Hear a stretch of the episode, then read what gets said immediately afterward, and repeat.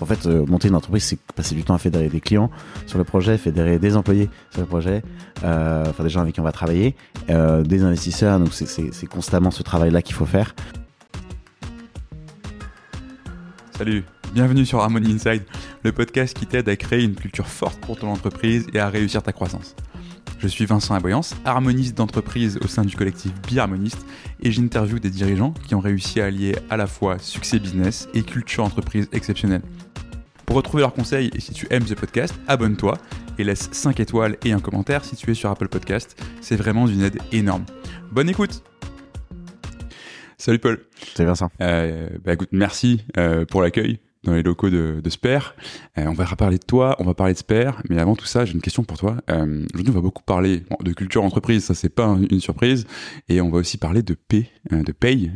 Et la paye, pour les gens normaux, ça peut pas être quelque chose d'assez évident. Tu bosses, à la fin du mois on te paye, jusque-là c'est assez simple. Euh, et du coup, la question que j'avais pour toi, c'est est-ce que la politique de rémunération, la manière dont on paye ses salariés, c'est un sujet de culture entreprise à part entière, ou est-ce que c'est juste un sujet administratif. Ouais, euh, non, je pense que c'est évidemment un sujet de, de culture d'entreprise à part entière, euh, notamment parce qu'en fait, euh, tout simplement, c'est dans les top 3 des critères euh, qu'il faut qu'on travaille aujourd'hui. Je pense que euh, si euh, la plupart des gens n'avaient pas de salaire, évidemment, ils travailleraient pas. Donc, c'est vraiment à la base de la relation, c'est dans le contrat. Donc, pour nous, c'est évidemment quelque chose de super important. Et ce qu'on dit, la vision qu'on a aussi avec Expert, c'est de dire que c'est quelque chose qui n'a pas vraiment évolué euh, depuis les années 70 en gros quoi on, on, ajoute plein de choses on fait plein de choses euh, autour de la rémunération mais on travaille pas de sujet en direct mmh. et c'est nous ce qu'on essaie de faire un petit peu mmh. euh, puisqu'on pense que la société évolue du coup la rémunération doit évoluer elle aussi Mmh. Donc je fais partie aussi des, probablement des gens qui comprennent ce qui est écrit sur, sur, les fiches de paie, contrairement à 90% des gens qui ne comprennent rien et qui regardent ce qui est écrit en bas. Je, donc je faisais partie à l'époque. Hein. Ouais, en effet, y y a, on a même d'ailleurs développé un module à une époque pour euh, essayer de comprendre la fiche de paie. Alors je comprends pas encore tout. La technicité paye euh, bah, super technique et euh, et euh, il y a pas mal d'expertise à avoir. Il y a des experts paye qui comprennent mmh. tout. C'est normal qu'on comprenne pas tout sur sa fiche de paye dès le départ, mais c'est important d'aller creuser, de comprendre ce qui se passe quoi. Donc carrément. Bah, écoute, merci pour cette intro. Euh, bon, maintenant qu'on a dit ça, est-ce que tu peux te présenter, nous dire un peu qui tu es, ce que c'est Sper et, euh, et pourquoi on est là concrètement? Ouais, avec plaisir. Je suis, du coup, je m'appelle Paul Richer, j'ai j'ai 31 ans, euh, je viens de région parisienne avec euh, quelques origines euh, bretonnes et voilà, j'ai travaillé, euh, comme on le disait avant euh, le podcast, dans le domaine du conseil, de la banque auparavant, un peu du social. J'avais déjà travaillé pour quelques associations et euh, et voilà. Et du coup, sur le projet Sper, on l'a monté il y a deux ans, mais ça fait un peu plus de temps qu'on réfléchit à ça. Mmh. on essaye de s'inspirer de ce qui se fait à l'étranger. On a vu qu'il y avait beaucoup de modèles de rémunération qui avaient évolué partout dans le monde et qui étaient déjà différents de ceux en France, un peu moins sociaux à certains endroits euh, et euh, de temps en temps un peu plus encadrant à d'autres endroits. Donc, euh, on s'est dit qu'il y avait pas mal de choses à faire là-dessus, que c'était quelque chose qui n'avait pas évolué depuis les années 70 et euh, ça avait un caractère social fort, comme on vient de l'évoquer. Et c'est quelque chose qui nous réunissait avec du coup Louis et Pierre, qui sont euh, les deux associés avec qui on s'est lancé. Et, euh, donc voilà, le projet file depuis deux ans et aujourd'hui avance bien. Trop bien. Alors du coup, justement, tu dis en France, c'est quelque chose qui n'a pas évolué depuis les années 70. tu dis que c'est des choses qui ont évolué à l'étranger. Alors, concrètement, que, comment ça évolue Parce que je j'en suis toujours au stade de tes salariés, tu bosses, t'es payé à la fin du mois. Ouais, voilà, c'est normal, quoi. Enfin... ouais, ça, c'est devenu quelque chose, c'est exactement ce que tu dis, quelque chose qui est devenu normal. En fait, mm. on se pose plus de questions, on n'essaie pas de challenger le, le, système, alors que euh, attendre son salaire euh, pendant 30 jours jusqu'à la fin du mois, c'est pas quelque chose qui est forcément naturel. Mm -hmm. dans plein d'autres situations, on n'accepterait pas d'être payé ou euh, de recevoir de l'argent 30 jours plus tard.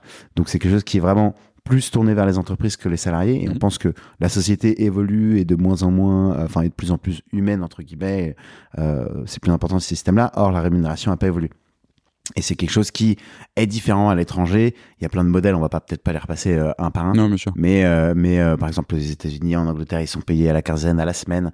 c'est vrai dans d'autres pays aussi, notamment mmh. en Asie. et c'est des systèmes qui, ils ont déjà aussi des systèmes en place qui peuvent récupérer leur salaire plus tôt, entre guillemets. Et, et donc voilà, on a vachement creusé au départ, avant de se lancer tout ce qui était fait. Et il se trouve qu'en France, euh, en fait, on n'était pas si en retard que ça parce qu'il y a une législation. Euh, donc, on l'a fait un peu à la française avec beaucoup d'administratif, Bien beaucoup de légal. Et euh, il y a une législation qui dit en fait que euh, n'importe qui peut récupérer la moitié de son salaire Hmm. euh, en cours de mois. Euh, et l'employeur est obligé de verser. C'est la, mo- la moitié en cours de mois ou tu peux demander un acompte de moitié, 32% si tu veux euh, Voilà, ça c'est au cours de mois. En général, ça se fait le 15 évidemment. Ok. Donc, dès qu'on a gagné la moitié de son salaire, si on fait une demande, l'employeur est théoriquement obligé d'accepter. Après, c'est quelque chose qui est peu connu, euh, contraignant pour les entreprises, pour les salariés, parce qu'ils doivent en, Hmm. en parler de problèmes. Enfin, on est vraiment à la Oui, tu vas, frontière tu vas entre créer des problèmes avec quelques, quelques boîtes Voilà, c'est ça. gens qui écoutent, je pense. C'est ça. Et du coup, euh, et du coup, c'est euh, c'est là que nous on intervient. Il y a des industries, des secteurs où c'est très développé. Euh, Enfin, les gens demandent déjà, sont vachement au courant, c'est qu'il y a des systèmes qui sont déjà bien mis en place. D'autres pas du tout, et d'autres où euh, en fait euh, c'est un tabou. Il y a vraiment des des, des, des problèmes qui sont euh, compliqués dans la relation entre euh, employé et employeur parce qu'en fait on est sur le domaine privé la rémunération euh, c'est l'employeur qui est responsable de payer les salariés mais il n'est pas responsable de ce qu'ils vont en faire. Donc euh, comment est-ce qu'on met les règles pour que ça se passe bien et que la relation soit soit claire? C'est là que ça devient un peu un peu compliqué Mhm. et que ça peut devenir ça peut mener à des situations un peu tendues quoi. Donc c'est là où nous on intervient sur ces sujets-là. Et du coup voilà il y a, plein de choses à faire sur les sur euh, le point des années 70 en fait c'est la mensualisation des salaires. Ça a été fait pas parce que c'est mieux d'être payé en fin de mois mais parce que ça permettait aux gens d'avoir accès au RTT euh, aux avantages qui sont liés euh, voilà euh, au fait de mensualiser mais euh, le concept en soi de payer à la fin de mois était a jamais été vraiment euh, Oui, accepté. Voilà, Ouais, c'était quelque chose qui, qui est un, un- une conséquence plus que Hmm. un choix donc euh, nous ce qu'on essaie de faire c'est de challenger ça et de dire voilà pourquoi on fait ça et pourquoi euh, aujourd'hui on a les moyens technologiques Mm. de euh, arrêter de faire ça et d'aider des gens qui ont potentiellement besoin de récupérer un peu d'argent euh, en avance sans avoir à aller euh, faire du découvert bancaire ou du crédit à la conso. Hmm. Et du coup, concrètement, tu dis on, on aide les gens à faire ça. Euh, donc, Espère, tu as développé une solution. Qu'est-ce que qu'est-ce qu'elle permet de faire en gros? Oui, alors, on, a pris le parti de développer d'abord une solution qui est technologique. Mhm. Donc, euh, sur la rémunération, sur la paye, on vient, euh, via une application, permettre à des salariés de pouvoir faire une demande de retrait euh, de leur salaire en cours de mois. L'employeur n'a pas à valider la demande. Il définit simplement les règles du jeu. Donc voilà, est-ce que c'est 50% ou est-ce que c'est plus en cours de mois? Le salarié va pouvoir voir son salaire augmenter euh, au fil des jours travaillés pour en retirer une partie qu'il reçoit instantanément sur son compte bancaire sans avoir de validation de la part de l'employeur. Donc ça devient complètement euh, euh, autonome pour un salarié. Et le message, c'est de dire, voilà, en tant qu'employeur, je laisse mes salariés gérer leur argent, Ce qui est 100% normal. Et euh, en plus, on- ça permet d'automatiser, Mm. côté employeur, tous ces process-là. Donc ça, c'est la première solution qu'on a mis en place, qui est très technologique. Et aujourd'hui, on essaie de comprendre quelle est l'utilisation de ces systèmes-là et comment est-ce qu'on peut euh, aussi euh, encadrer euh, l'usage donc lié au salaire à demande, mais plus largement essayer d'accompagner et d'encadrer des gens qui seraient, soit seraient dans des situations de financières tendues, Mhm. Euh, comme le surendettement ou même des Ah, T'as plein de, trava- plein de liés, ouais. travailleurs pauvres, hein, donc. euh, Voilà, il y en a plein. Et ou qui n'ont pas simplement euh, reçu une éducation suffisante. Ou alors, euh, justement, donner des briques d'éducation euh, Mm. à ces personnes qui n'auraient pas, euh, qui en auraient pas bénéficié. hmm. Voilà, c'est un peu les deux constats qu'on avait fait avant de se lancer. Le premier de dire, bah, il y a un problème d'accès à la trésorerie, il y a un marché énorme du découvert bancaire, de la crédit à la consommation. Complètement. Et on connaît tous l'expression de c'est dur de finir le mois, Voilà, de le ça. debout, c'est toujours ça en fait en réalité. Ouais, c'est ça, c'est toujours ça. Et donc l'idée, c'est de dire, bah en fait, euh, et d'ailleurs la, la plupart des demandes sont faites en fin de mois. Voilà, les gens ont besoin d'un petit coup de boost. Mm. Euh, la moyenne, c'est euh, entre 100 et 150 euros des retraits, quoi. Donc c'est Hmm. c'est pas des montants qui sont colossaux, ça peut être des montants qui représentent, euh, Mm. enfin, qui sont représentatifs. Non, mais tu finis le mois quoi. Voilà. Sans payer sans faire couverts, payer et ce genre de choses. Ouais. Et le deuxième euh, chose qu'on avait vu, c'est qu'il y a un problème d'é- d'éducation entre guillemets. Alors on n'a pas la prétention de dire qu'on va éduquer les gens, mais euh, l'argent et la gestion budgétaire, c'est quand même au cœur de la vie de tout le monde. Hmm. Et on l'apprend pas à l'école. Voilà, on l'apprend pas à l'école, on l'apprend dans la famille quand on a de la chance. Et du coup, nous, on se dit que l'entreprise peut être vecteur de ça. Alors, elle n'est pas responsable de ça, mais elle peut être vecteur de ça. Et, euh, et ce serait une bonne chose euh, de le faire parce que voilà, un salarié qui sait bien gérer son argent, qui reçoit un peu d'éducation, qui a la capacité de ressortir un peu d'argent pour éviter de payer des découvertes bancaires, bah, Hmm. forcément, il est plus heureux, il travaille mieux, il est plus concentré. Complètement. Mais oui, c'est intéressant parce que donc du coup, enfin, pour parler euh, un peu technique, ta boîte c'est un SaaS, si je me trompe pas. Ouais, Ouais. c'est ça. Et tu vois, c'est intéressant parce que des SaaS sur des, des, des bouts de la fonction RH, typiquement sur la paie, sur la compte de salaire, etc., c'est un créneau qu'on connaît depuis les premiers gros SaaS de la French Tech, quoi. Mais par contre, toi, la manière dont tu le présentes, c'est qu'il y a aussi cet enjeu derrière qui est presque social. De, Mm. bah, on parle d'éducation financière, on parle de d'éviter les, les, le découvert, de pouvoir finir le mois, etc., etc. C'est pas forcément ce dont on parle quand on parle tech, SaaS, euh, levée de fonds, licorne, etc., etc. et toi, tu te positionnes sur ce créneau, ce qui est assez rafraîchissant. Et en plus de ça, je crois que tu as fait le choix euh, dès le début euh, d'aller à fond même sur ce créneau-là et de devenir entreprise à mission Mhm. euh, dès le premier jour.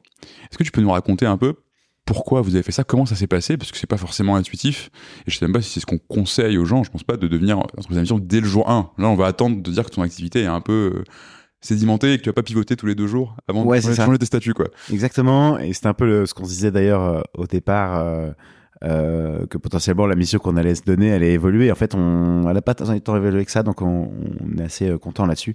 Mais euh, en effet, on a choisi de, de devenir entreprise à mission dès le départ, donc on l'a mis dans les statuts. Les premiers statuts de l'entreprise euh, contenaient cette mission-là. Euh, et euh, c'était un choix pour nous important parce que voilà, on, on avait envie d'avoir une mission. On a regardé pas mal de choses, de labels, des choses qui se font Mhm. pour être accompagné en fait tout simplement dans soit le choix des indicateurs, les actions qu'on fait et qu'on a pour générer quelque chose qui génère du bien commun tout simplement. Et en fait, il y en avait assez peu qui étaient faits pour des entreprises qui se créent Mhm. dès le départ. Et alors, je crois à des discussions que j'ai eues avec euh, soit la communauté des entreprises à mission ou des gens qui connaissent, c'est qu'il y en a de plus en plus de personnes qui se lancent euh, avec ce statut-là dès Mhm. le départ, Mhm, même des auto-entrepreneurs. Quoi. Donc, c'est quelque chose qui se fait de plus en plus. Et je pense que l'accompagnement va se développer euh, de plus en plus là-dessus. Quoi. Donc, euh, nous, ça démarrait vraiment de la volonté de, de, de, de réussir à, à piloter, on va dire, euh, des indicateurs économiques, mais aussi euh, des choses qui permettent de, de générer le bien commun, de voir quel est l'impact qu'on allait avoir Mhm. sur euh, la société quoi Euh, et en fait on arrive par ça à mesurer à la fois nous comment on gère euh, l'entreprise père mais aussi quel est l'impact qu'on a euh, sur l'extérieur donc c'est Mm. quelque chose qu'on on a mis dans nos statuts dès le départ aujourd'hui euh, on essaye de le suivre on a eu on sort de notre première euh, audit donc là euh, qui a eu lieu la, semaine dernière.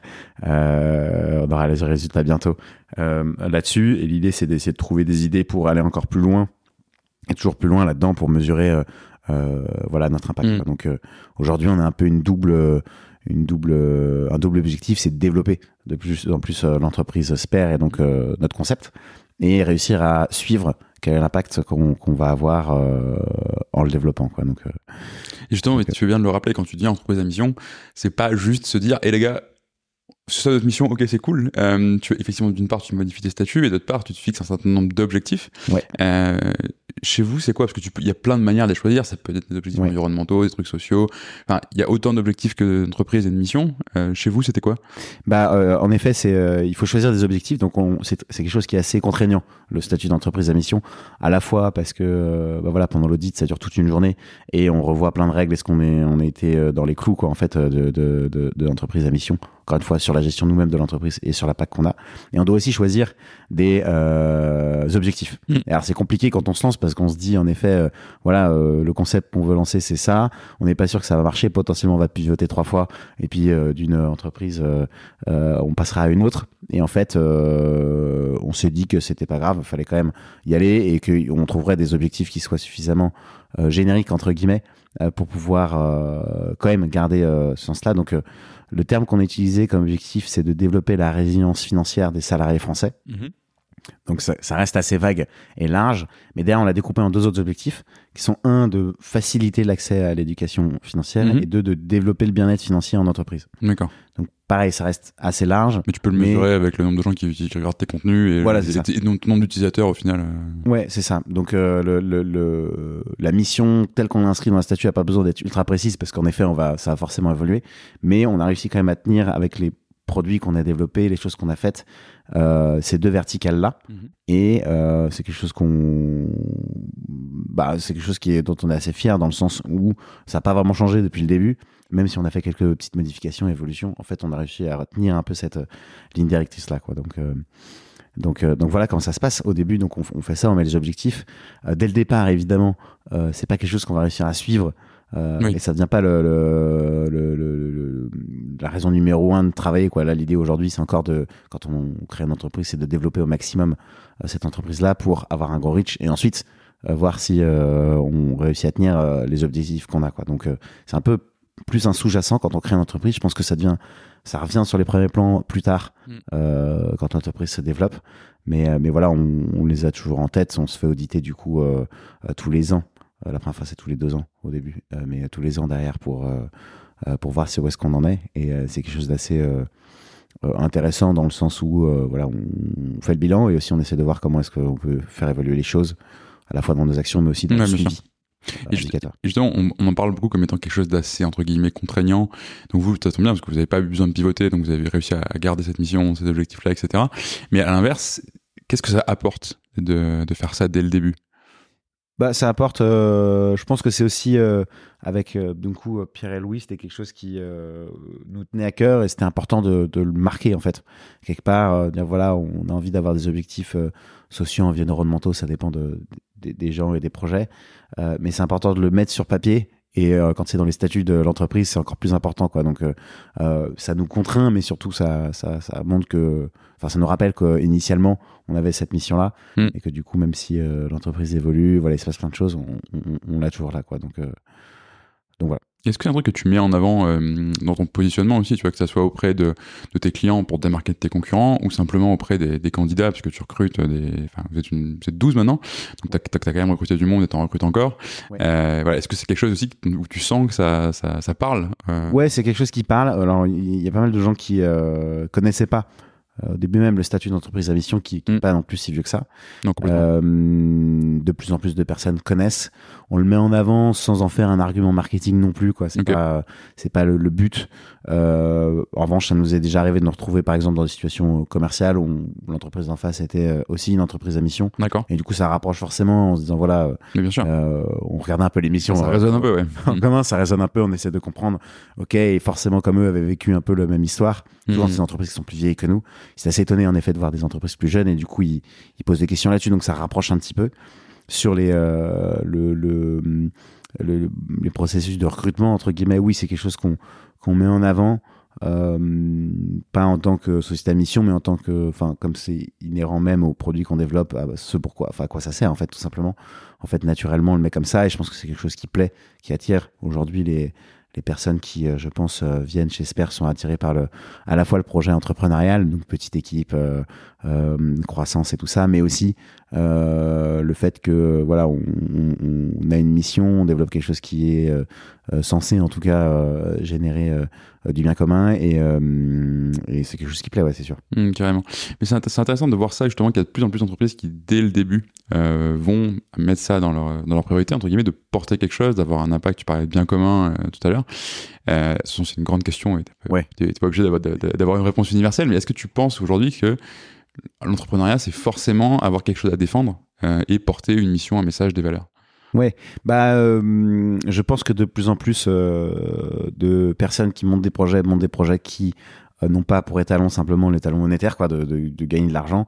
Euh, Ce qui mais... longtemps été le cas. Avant, on parlait, enfin, on parlait que de, de t'élever et de ta valo. Tu vois. Ouais, c'est ça, exactement. Et, et, et aujourd'hui, il y a de plus en plus de, de, de projets qui euh, ont un impact euh, social, environnemental, enfin, qui cherchent à, à, mesurer ça, en tout cas. Je pense qu'il y en avait quand même beaucoup avant, mais c'était mm. pas très. Euh, il y avait moins de labels, il y avait moins de choses qui, étaient, euh, qui permettaient de, mettre en avant. en fait, voilà, de, mettre en avant. Et je pense que c'est bien, quoi. En fait, il y, il y a à la fois des objectifs qu'on suit euh, pour euh, enfin des entreprises normales quoi des mm. objectifs économiques.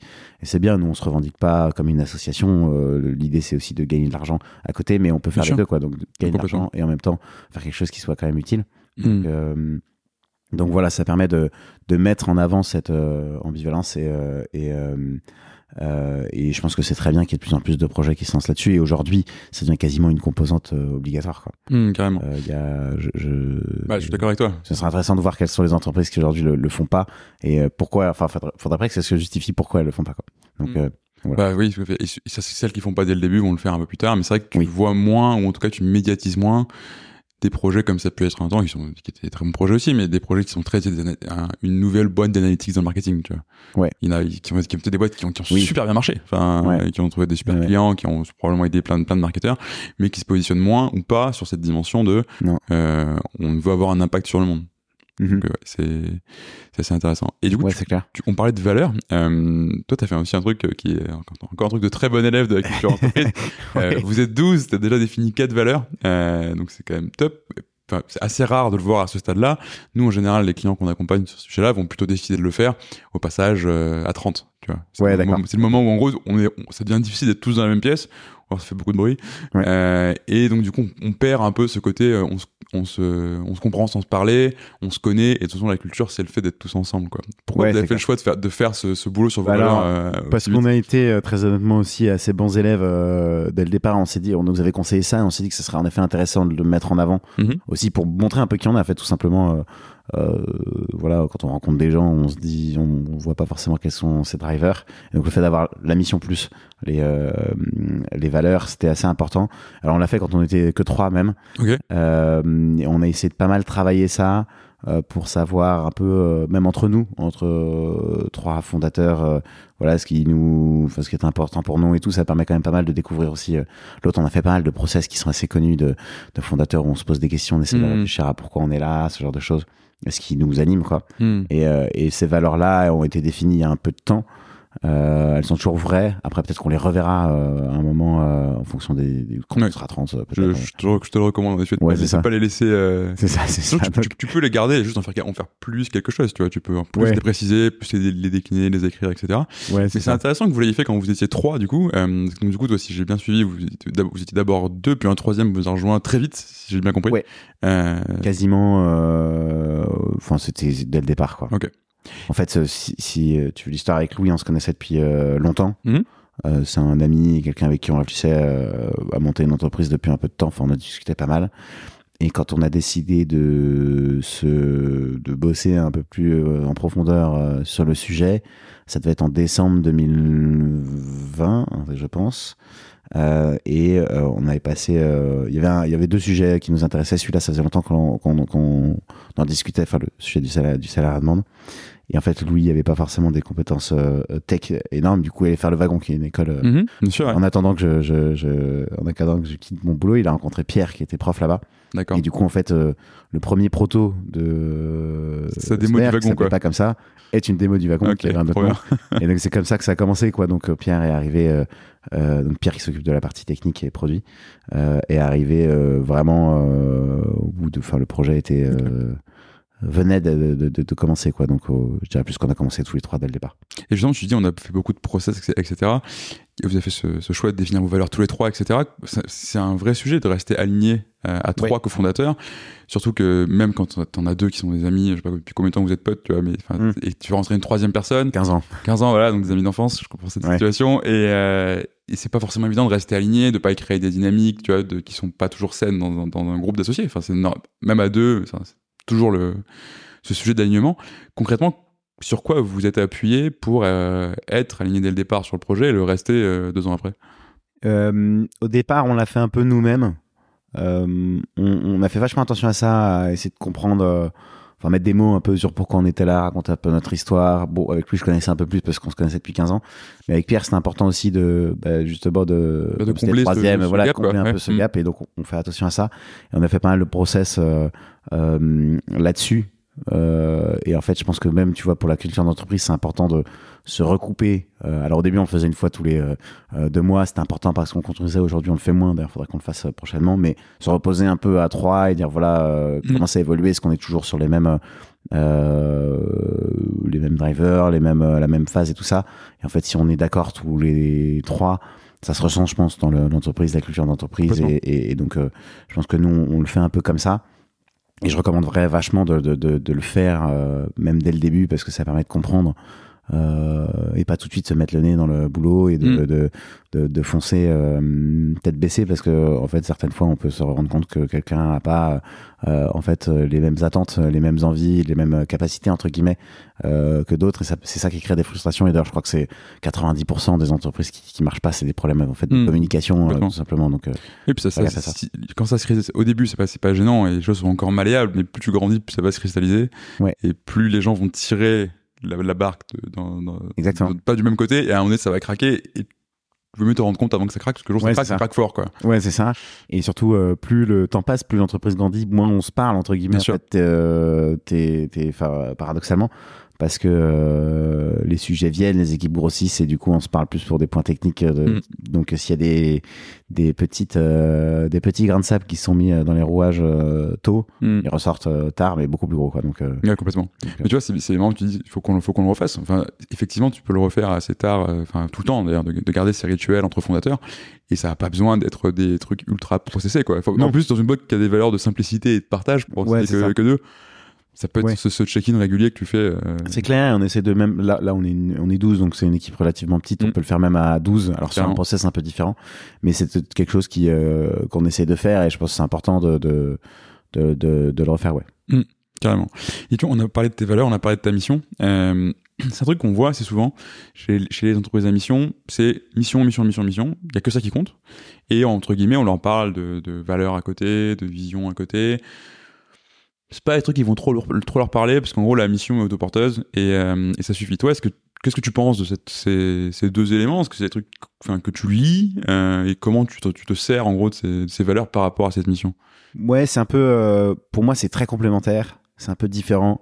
En fait, au début, quand on avait eu cette démarche d'essayer de, à la fois, nous, bien nous entendre, voilà, partir sur de bonnes bases, plus cette mission qu'on avait ensemble, on avait tous la volonté de, de, de, voilà, euh, avoir une mission. On s'est intéressé, on, on connaissait assez peu, euh, pour être très honnête, euh, tout l'encadrement et tout ça, tous les systèmes de notation, les labels et tout ça qui est autour. Donc, c'est pas mal intéressé. On a trouvé qu'il y en avait beaucoup qui étaient sur simplement la gestion interne de l'entreprise, pas forcément les relations humaines Mhm. l'entreprise, plus des manières de gérer. Donc voilà, quel est l'écart de salaire entre euh, le plus grand salaire, le petit salaire? Est-ce que euh, comment éviter le harcèlement, des trucs comme ça. Mhm. Euh, assez peu sur la mission extérieure de l'entreprise. Donc c'est quoi le rôle de l'entreprise euh, là-dedans? Et euh, il y en avait assez peu aussi sur voilà les, comme je disais un peu les relations humaines, la culture d'entreprise, comment est-ce qu'on fait pour Mhm. le faire. Alors là, c'est plus des coachs, des experts.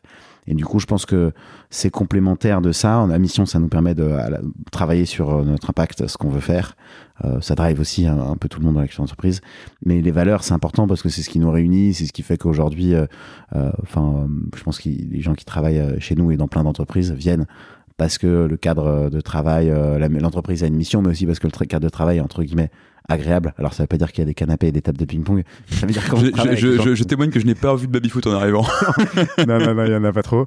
Euh, Il y en a pas trop, mais on pense pas que c'est avec une table de ping-pong qu'on va régler des problèmes, quoi. C'est plus. euh, C'est assez peu probable. c'est- Tu non. peux, tu peux te marier, faire une bonne Ouais, de ping-pong, voilà. mais tu n'auras pas des problèmes avec. non, c'est ça. Ça fera pas rester dans un boulot, alors que euh, travailler avec des gens qui ont un peu la même euh, vision, la même, euh, le même sens, on va dire, et les mêmes valeurs, en fait. euh, Simplement, bah ça, pour le coup, c'est quelque chose qui, qui est assez commun. On voit pas mal d'entreprises qui ont ça. quoi, qui ont Mm. des, euh, on voit que les salariés ont des entreprises avec des caractéristiques assez communes. Euh, nous, en s'intéressant, enfin, voilà, dans le- les prospects ou les, les clients qu'on peut avoir avec Expert, je trouve qu'il y, a- il y a des facteurs communs. Mm, tout à Enfin, fait. ça se voit tout de suite, une entreprise qui a ça. Mm. Donc, donc voilà, intéressant, complémentaire. Après, les valeurs en elles-mêmes sont très bien telles qu'elles ont été faites. Le process pour le faire, il est assez simple. On s'est mis chacun dans un coin. On a écrit 10 valeurs et puis à la fin, on a regardé celle qui matchait le plus ou, et, et- et qui n'était pas répétitive et tout ça. Et on en a discuté quand même. euh, Mm. euh, euh, comme ça en essayant de trouver les meilleures quoi enfin celles qui nous parlaient le plus c'est comme ça qu'on a retombé là-dessus mais je pense qu'elles pourront elles vont évoluer dans le temps euh, certaines il y en a deux- il y en a certaines qui sont qui sont qui restent nous-mêmes mais c'est important de mettre un peu de nouveau de neuf Oui, euh. et puis tu vas aussi créer des choses, des process, des manières de bosser, des manières de manager que tu n'avais pas quand tu étais trois. Euh, Il y a des choses qui vont être importantes pour vous, qui le seront toujours. Il y a de nouvelles choses qui vont apparaître. Puis il y a aussi le fait que êtes 12 aujourd'hui, c'est 12 individualités. Et ça en fait 9 de plus qui vont amener leurs valeurs, C'est vrai. ce qui est important pour eux, leur manière de faire.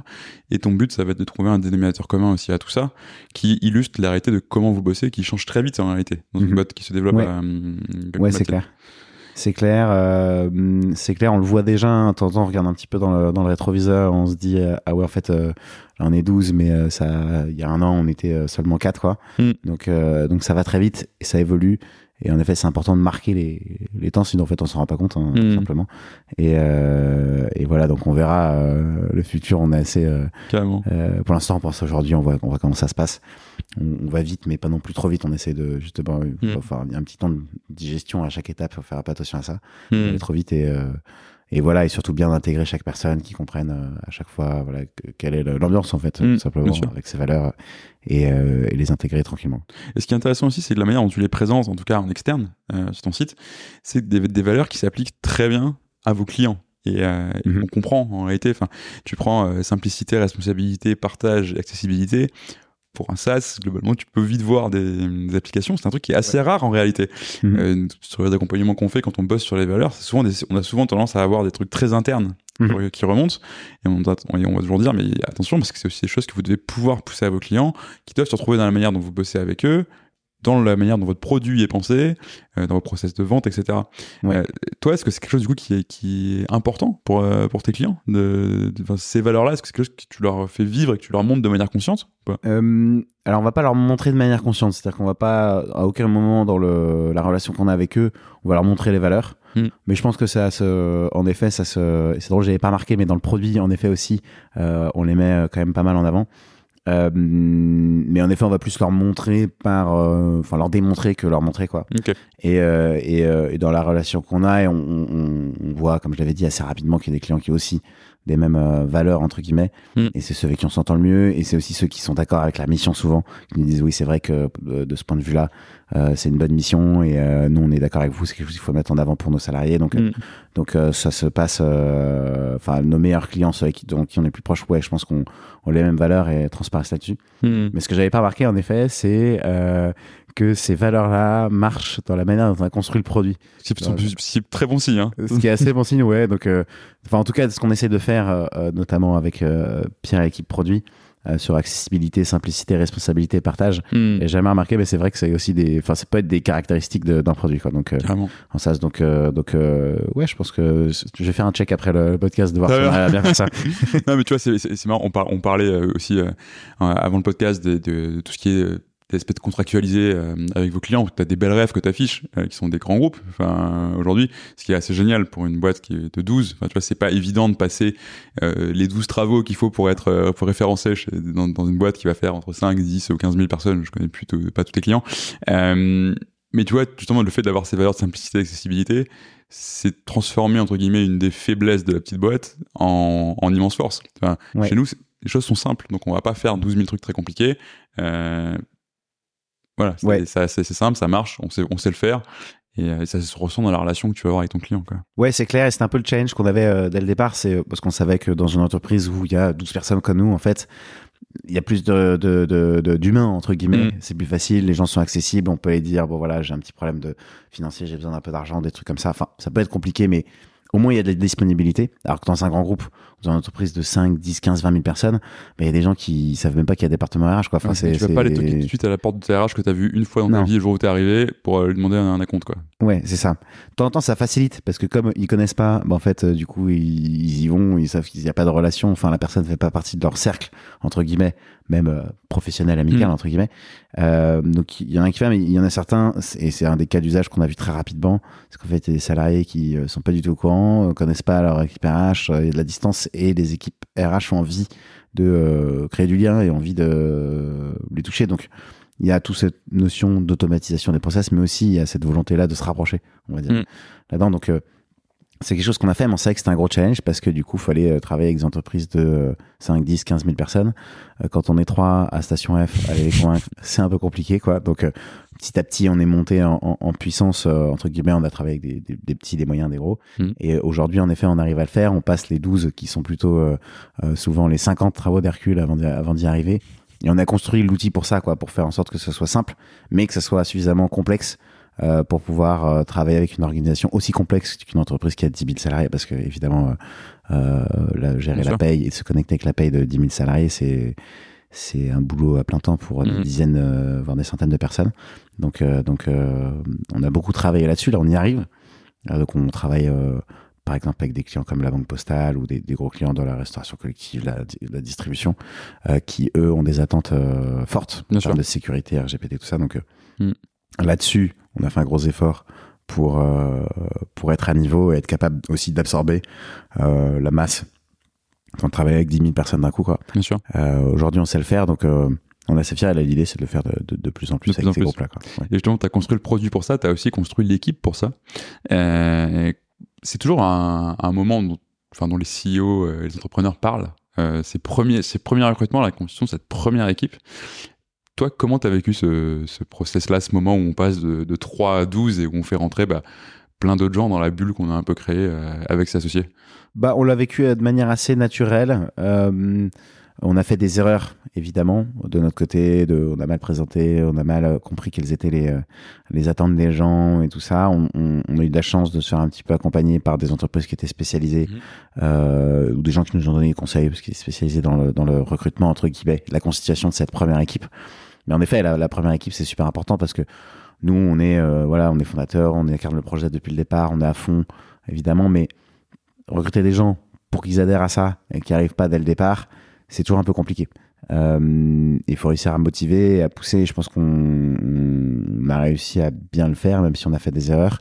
Et on l'a fait de manière progressive. En fait, on s'est dit voilà, on, on sait qu'il faudra qu'on constitue une équipe qui ressemble à peu près à ça. Mmh. Et puis en fonction des besoins, des moments, mois par mois entre guillemets on a recruté les profils qui étaient euh, les bons quoi. Donc euh, avec des process d'entretien euh, assez poussés euh, pour justement pas pour challenger la personne mais pour trouver une personne qui sera euh, vraiment euh, enfin qui recherche Mhm. un travail comme euh, comme euh, ce qu'on propose potentiellement chez Esper donc c'est vraiment ce qu'on dit dès le début de l'entretien on dit voilà euh, l'idée c'est de voir si ce que toi tu recherches et ce que nous on recherche ça peut matcher donc on va faire des listes de critères qui sont très longues on va Mhm. tester plein de choses pour à la fois voir dans les deux sens quoi donc Oui, euh, tu fais tout ce process de, de, de scorecard, etc. Qui, Ouais, voilà, dès, le- dès début.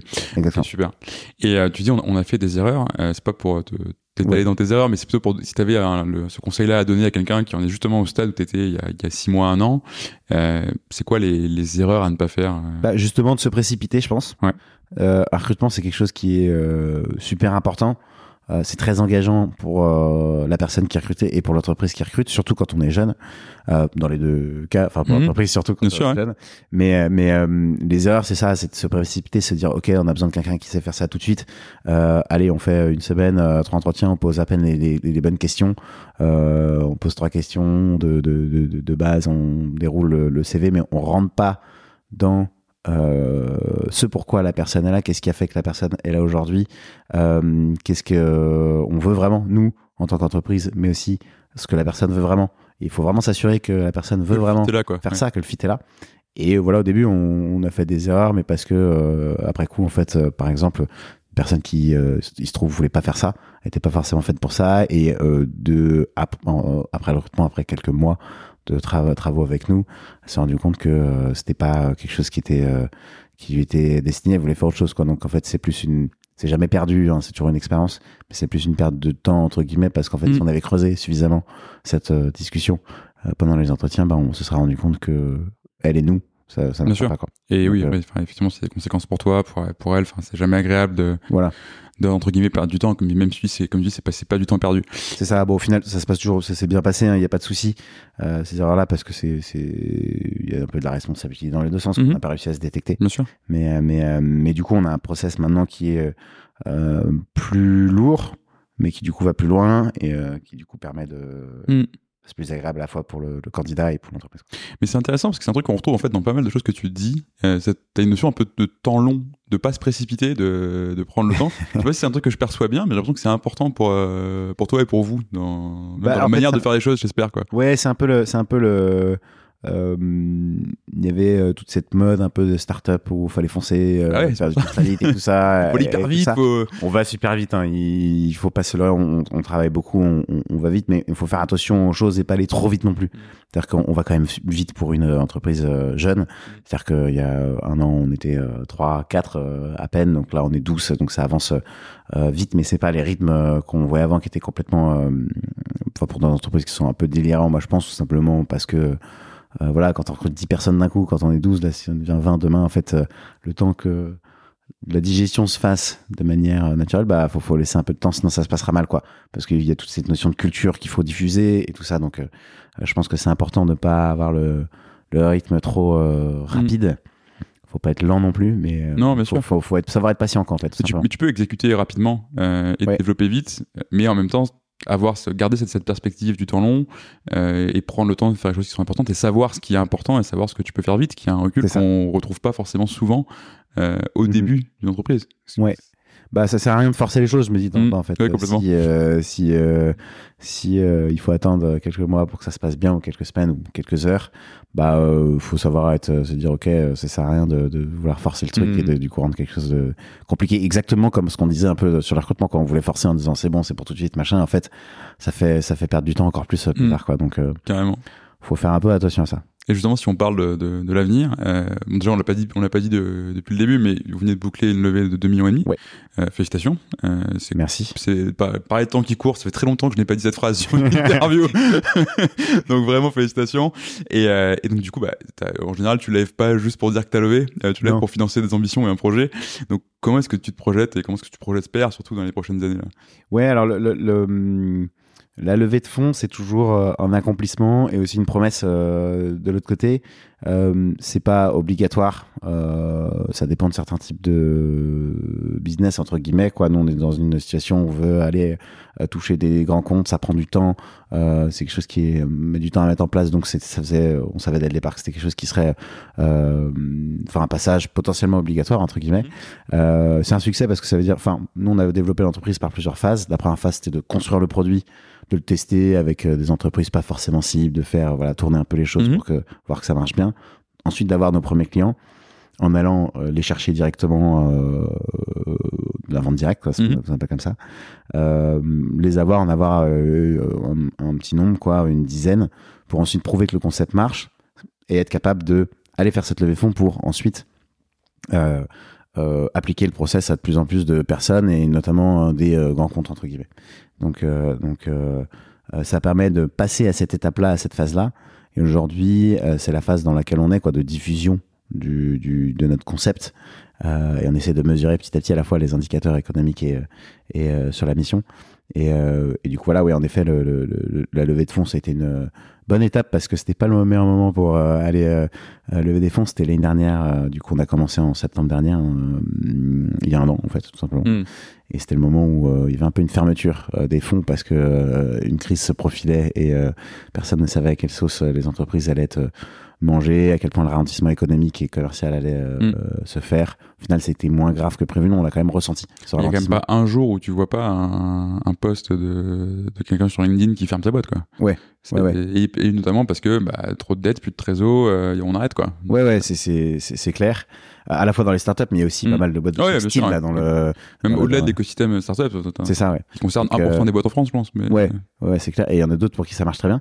Et, euh, et du coup, voilà, c'était euh, euh, quand même un beau succès parce qu'on a ré- réussi à euh, fédérer autour de nous. C'est comme, euh, en fait, euh, monter une entreprise, c'est passer du temps à fédérer des clients sur le projet, fédérer des employés sur le projet, euh, enfin des gens avec qui on va travailler, euh, des investisseurs. Donc c'est- constamment ce travail-là qu'il faut faire avec des arguments différents à chaque fois, mais c'est toujours le toujours ce qu'il faut faire. Hmm. Et du coup, c'est c'est euh, ouais, on a réussi assez rapidement en plus euh, à le faire. Donc euh, c'était euh, un bon succès. Alors maintenant, euh, il y a une promesse qu'il Mm. faut tenir. Et, euh, et euh, voilà, donc on, on travaille d'arrache-pied pour tenir cette promesse-là. Mm, carrément. Sachant qu'on a quand même ressenti en effet ce, ce ralentissement, il y a eu moins de, Bien de, de- de- d'entreprises, de prospects qui sont qui sont euh, qui ont fait de nouveaux projets, même s'ils étaient séduits, il y en a pas mal qui ont ralenti en disant voilà, on a quelques difficultés financières, donc on doit attendre un petit peu. Et justement, on, on parlait de se différencier. Là, tu parles de fédérer. Euh, typiquement, je reviens sur ta mission encore une fois, mais le, le coup d'avoir une mission forte, c'est quelque chose qui permet de fédérer des équipes et des clients. Euh, est-ce que c'est aussi quelque chose qui te différencie ou qui, en tout cas, est une conversation que tu lances avec tes, tes- tes investisseurs potentiels? Ouais, on en parle tout de suite, ça c'est sûr. Euh, parce que c'est contraignant aussi de ce point de vue-là. En, fait, on en parle. Il y a toujours un moment où on vient en parler avec des investisseurs ou avec euh, d'autres euh, personnes. Et et c'est quelque chose qui est une marque d'intérêt Mhm. pour certaines personnes. Il y a des gens qui vont creuser, qui vont vraiment essayer de comprendre pourquoi on le fait. D'autres pas du tout. Mais nous, c'est pas forcément important. Enfin, toute façon, la mission elle est importante pour nous. On la réalisera quoi qu'il arrive. Mhm. C'est important d'être accompagné par des investisseurs qui, euh, pour qui c'est important, mais euh, le degré d'importance euh, varie en fonction des, des investisseurs entre guillemets. Et il y en a qui, euh, euh, pour qui c'est un peu moins important, mais c'est pas grave parce que juste, on, on a Mhm. l'accompagnement par d'autres où c'est plus important. Et ceux pour qui c'est moins important vont euh, avoir d'autres critères d'importance qui euh, sont complémentaires. Donc euh, voilà, c'est c'est euh, c'est euh, c'est un petit peu variable. Hmm, ouais, bien sûr. Mais effectivement, ouais, c'est, enfin, c'est, c'est intéressant en tout cas d'avoir, euh, notamment sur les, les prochains tours de table, s'il y en a, enfin, sur, il y aura sûrement un jour d'autres qui, d'autres qui vont rentrer, peut-être qui vont sortir. C'est toujours génial, génial d'avoir ceux du, du début qui continuent. Mais c'est intéressant effectivement d'avoir des investisseurs qui sont avec toi aussi parce qu'ils croient en ton projet, euh, plutôt que parce que t'es une, juste un- une partie du spray and pray, tu vois. Enfin, Ouais. Et c'est Oui, là que le fait d'avoir bossé justement sur ton projet est très intéressant et tu, tu pointes pas juste en, en meeting avec ton deck où tu dis euh, voilà notre business plan qu'on on, on tiendra pas parce que c'est un business plan de, de, mec de lever à 10 ans et qui, les gens, les gens vont faire ok c'est cool peut-être qu'on fera un multiple avec toi et on, Ouais. et on sort quoi donc Ouais. c'est- cool de pouvoir fédérer justement des, des parties prenantes euh, qui sont même pas qui sont autres que tes clients et, ton- et ton équipe autour de ce que tu portes Ouais. et d'avoir des gens qui vont t'aider à porter ce projet C'est clair. Et, euh, et on le fait euh, du coup sur les indicateurs économiques euh, bien sûr oui, notamment, mais aussi dont on fait attention à chaque board, tout ça, à présenter quelques autres indicateurs en disant voilà comment ça évolue. On va sortir des chiffres justement avec euh, euh, dans la presse euh, prochainement sur euh, Ouais. comment est-ce qu'on nous on voit euh, les problèmes de pouvoir d'achat, euh, Mhm. la crise de, de, de, de- du pouvoir d'achat qu'on voit en ce moment euh, en France et quel est le- nous qui sont un peu un peu connectés à ça. On le voit donc euh, c'est quelque chose qu'on suit et qu'on montre euh, quoi qu'il arrive, Mhm. donc que ça intéresse ou pas. Hâte de lire ça. Ouais. Ça va être cool. Et euh, donc justement, enfin, on dit, qui dit levée de, levée de fonds, on dit en général nouvelle phase de croissance. Ouais. Euh, comment tu t'y prépares? Est-ce que tu anticipes des challenges particuliers euh, Parce que là, tu as, passé la, la période de on constitue la première équipe. Ouais. Euh, maintenant, c'est quoi la, la, la suite pour toi? Ouais, bah euh, alors comment on s'y prépare? On essaie de réfléchir quand même pas mal avant à comment ça va se passer. Mhm. Ça se passe jamais comme on l'a prévu évidemment. Et euh, après, depuis le début, nous, on est pas mal le nez dans le guidon, donc on regarde, euh, on fait vraiment en fonction de ce qu'on ressent mois par mois. euh, la visibilité a, pas vraiment changé entre guillemets, Euh, mais on a plusieurs phases. On essaie de découper euh, comme ça à chaque fois. Là, on est dans une phase du coup de croissance et de commercial. Quoi. On essaie de toucher un maximum de- Mhm. de- d'entreprises et aussi de, euh, on réceptionne de plus en plus de données pour pouvoir Oui. analyser euh, à la fois la performance du produit, comment on peut l'améliorer, ce genre de choses, mais aussi euh, comment est-ce que quelle est la meilleure manière de construire l'équipe. Euh, est-ce que ce qu'on a testé euh, est reproductible euh, x10 euh, dans différents trucs. Donc voilà les, les, les challenges auxquels on, on, on- on va faire face, je pense, qui seront euh, vraiment intéressants parce que euh, on sera moins en train de, de, de, de construire en direct et tout ça, mais on sera plus en train Mm. d'essayer de, de suivre, d'améliorer. Mais euh, c'est une phase qui, euh, ouais, je pense, va être, euh, va être euh, très euh, intéressante. Ouais. Ouais, ça va être très cool. Ouais. Et bon, on, arrive, on arrive vers la fin de l'interview, mais on- on- une question que je voulais te poser aussi, c'est parler un peu de toi. Être fondateur, c'est quelque chose qui, enfin, c'est un rôle qu'il faut réinventer en permanence. Toi, aujourd'hui, ça fait deux ans que tu es dedans, tu débutes cette nouvelle phase. Question très simple, comment tu te sens au moment d'aborder une nouvelle phase de croissance? Bah, c'est euh, super excitant, très honnêtement. Moi, je, c'est toujours quelque chose qui, qui m'a plu, l'entrepreneuriat. J'avais, j'avais créé une petite entreprise avant. C'est des, euh, euh, voilà, être capable de, de, de, de voir tous les aspects, que ça aille vite. Euh, et euh, d'être responsable de plein de, de sujets différents en même temps, bah, c'est quelque chose qui me convient bien. Je suis pas très spécialiste dans Mhm. mon profil, je suis assez généraliste et euh, c'est quelque chose qui, que j'aime bien avoir euh, voilà, de la complexité, avoir plusieurs choses à gérer. Je pense que Pierre et Louis euh, te diront autre chose. D'accord. Euh, c'est justement ce qui est- ce qu'on a réussi à déceler Ouais, dans les, les questionnaires. Mais, mais, mais euh, il- au, au final, je pense que c'est ça aussi qui les intéresse et ce qui est euh, euh, intéressant, gratifiant, c'est ce qu'on promet dans le futur, mais aussi de regarder un petit peu dans le rétroviseur de temps en temps euh, et de se dire, ok, on a quand même pas mal avancé. Euh, mais c'est assez stressant, ouais. C'est un, c'est, c'est un bon mélange de plein de, de- de- et de sentiments, mais qui, euh, qui sont très intéressants. ouais. Mhm, super. Juste par curiosité, tu dis j'avais monté une entreprise avant, c'était quoi? Pardon? Tu dis j'avais monté une entreprise avant. Ouais, c'était une entreprise où on faisait des euh, petits sites internet pour des euh, petits commerces. euh, voilà, quand j'étais j'étais un peu plus jeune, ça m'avait permis, permis d'apprendre à coder notamment. Et c'est comme ça que j'avais j'avais appris à coder, j'avais appliqué ça. Trop bien. Écoute, euh, dernière question qui, Ouais. est, qui est traditionnelle sur ce, sur ce podcast. Toi, aujourd'hui, quel serait le conseil que tu donnerais à un, un de tes pairs, un entrepreneur ou Mhm. quelqu'un qui en est peut-être un peu moins loin que toi, euh, pour faire de sa culture d'entreprise un atout pour son développement? Ouais, je pense que ce que je donnerais comme conseil, c'est de pas attendre, de jamais se dire on fera ça plus tard, euh, il y aura, euh, euh, on trouvera un bon moment. En fait, je pense qu'on le trouve jamais le bon moment. Il faut tout faire au moment où on y pense. Enfin, en fait, si on se dit euh, on le fera à un autre moment, euh, il y aura jamais de moment. euh, Enfin, on va jamais, on va jamais vous dire ok, c'est le bon moment maintenant. Hmm. Il faut, faut faire les choses tout de suite. C'est important de les faire dès le départ, même si euh, Euh, bah, je pense que pour certains, ça peut être pas forcément super utile. Il y a des questions où en fait on est tous d'accord, où on se rend pas trop compte que que, que, que c'est intéressant. Mais euh, toutes les manières, c'est pas du temps perdu, ça permet de parler. Donc euh, je ferais ça, je dirais ça. je pense à quelqu'un qui veut créer son entreprise pour créer la culture et être accord avec les autres fondateurs s'il y en a d'autres. et voilà, de pas attendre, de faut aller vite quoi, faut tout faire quand on y pense et et, et foncer quoi vont enfoncer. Bah, ce sera le mot de la fin. Ouais. Merci beaucoup, Paul. Euh, C'était hyper cool. Merci à toi. Et puis à bientôt. À bientôt.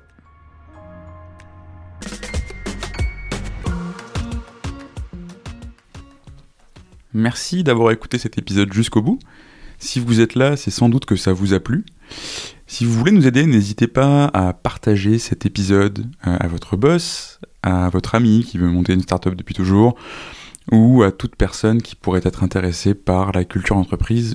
Vous pouvez aussi vous abonner sur Apple Podcasts, Spotify ou toute bonne application de podcast. Et vous pouvez également nous laisser un avis 5 étoiles de préférence sur Apple Podcasts. A très bientôt pour un nouvel épisode et merci à tous.